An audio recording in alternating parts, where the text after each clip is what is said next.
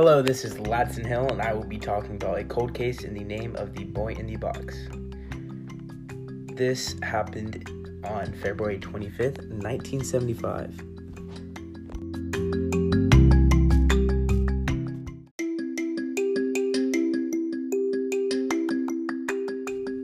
This kid is known as America's Unknown Child. On February 25th, 1975, a child was found dead, naked, in a box alone, and the body still has not been identified. So, this really means the crime scene is identified as the box and everything inside.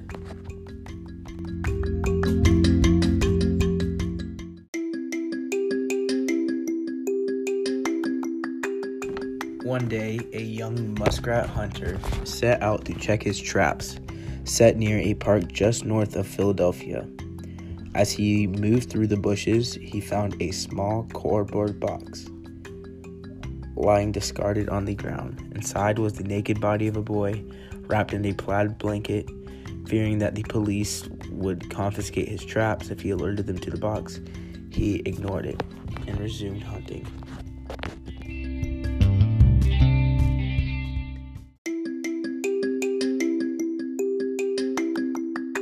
Several days later, a college student driving down the road noticed a bunny running alongside the highway. The student knew there were traps in the area and stopped to make sure the animal was safe.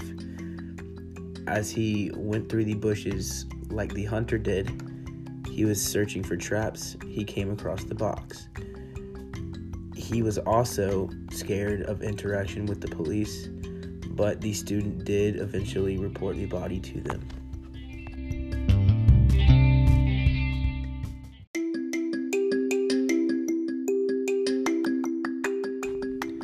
Given that the boy was young, between 3 and 7 years old, police were hopeful that he would be quickly identified. However, once they saw the body, their hopes were gone. His hair was very dirty and messed up and seemed to have been recently cut very poorly. His body was severely colorless and covered with scars, most notably on his ankle, groin, and chin. Despite the fact he looked abandoned, police fingerprinted him, hoping to find a match. Sadly, no one did.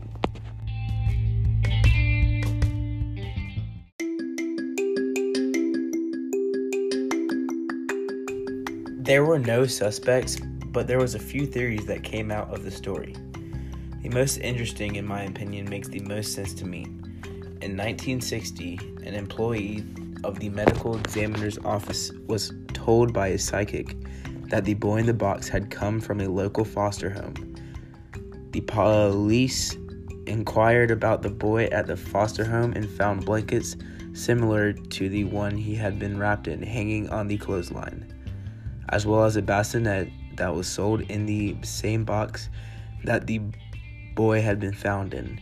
The employee theorized that the boy had been born to the daughter of the man who ran the foster home and that his death had been accidental. Despite the employee's in- insistence of these facts, no connection was ever made between the boy in the box and the foster home. So the theory was later on dismissed, which is whack. Another theory about this is a woman. She referred to herself only as the letter M, came forward, claiming that the boy had been purchased by her abusive mother and abused for several years in her home. M claimed that after the boy vomited up his dinner of baked beans, her mother had bashed his head against the wall as punishment. Then she attempted to bathe him, during which he had died. The police initially followed this lead, as there were remains of baked beans in the boy's stomach and his fingers appeared to be water wrinkled. Those were bo- both pieces of information that were never shared with the public, which is sketch. They were also encouraged by M's description of the boy as a small child with long hair, while in all the pictures of him, he was a short headed, short haired blonde boy. Uh, shoot. This fit with their theory in that his hair had been recently chopped, as well as an old testimony from a man who claimed to have seen the boy being placed in the box near the old woods. Unfortunately, police uh, eventually let the theory slide as they were unable to verify M's claims.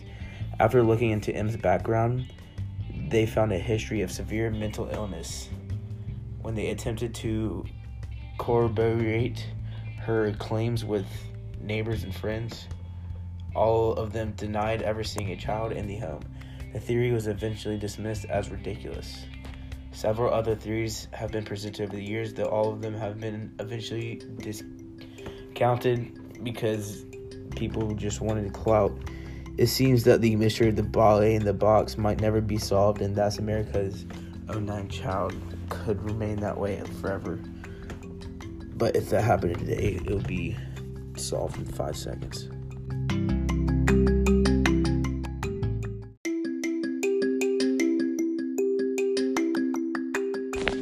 The most crazy thing to me is that the body has not been identified for a whole 60 years.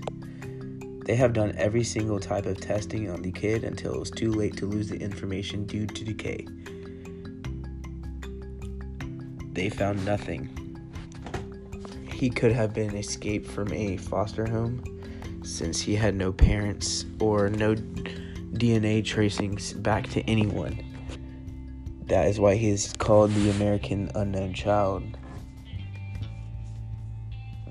The officers did every single thing they could have done. He was anywhere from three to seven years old based on his height and weight.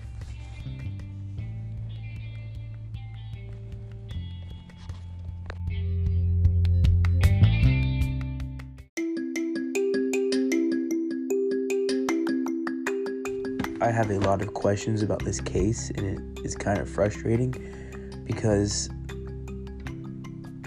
I was not live at this time, so it is a little less easy for me to get as much knowledge about this since this is my first time researching it. I think there could have been fingerprints on the box or traces of footsteps from leading somewhere, or they could have taken GPSs out of cars, but they probably didn't have that at the time. And they could have done a lot of things to have some suspects or anything. The theories that they were given were not very used well, and they kind of just disregarded them because they did not sound very believable but all the people in this case is uh, very crazy. So I think people should have been taken into further questions with the police and investigators.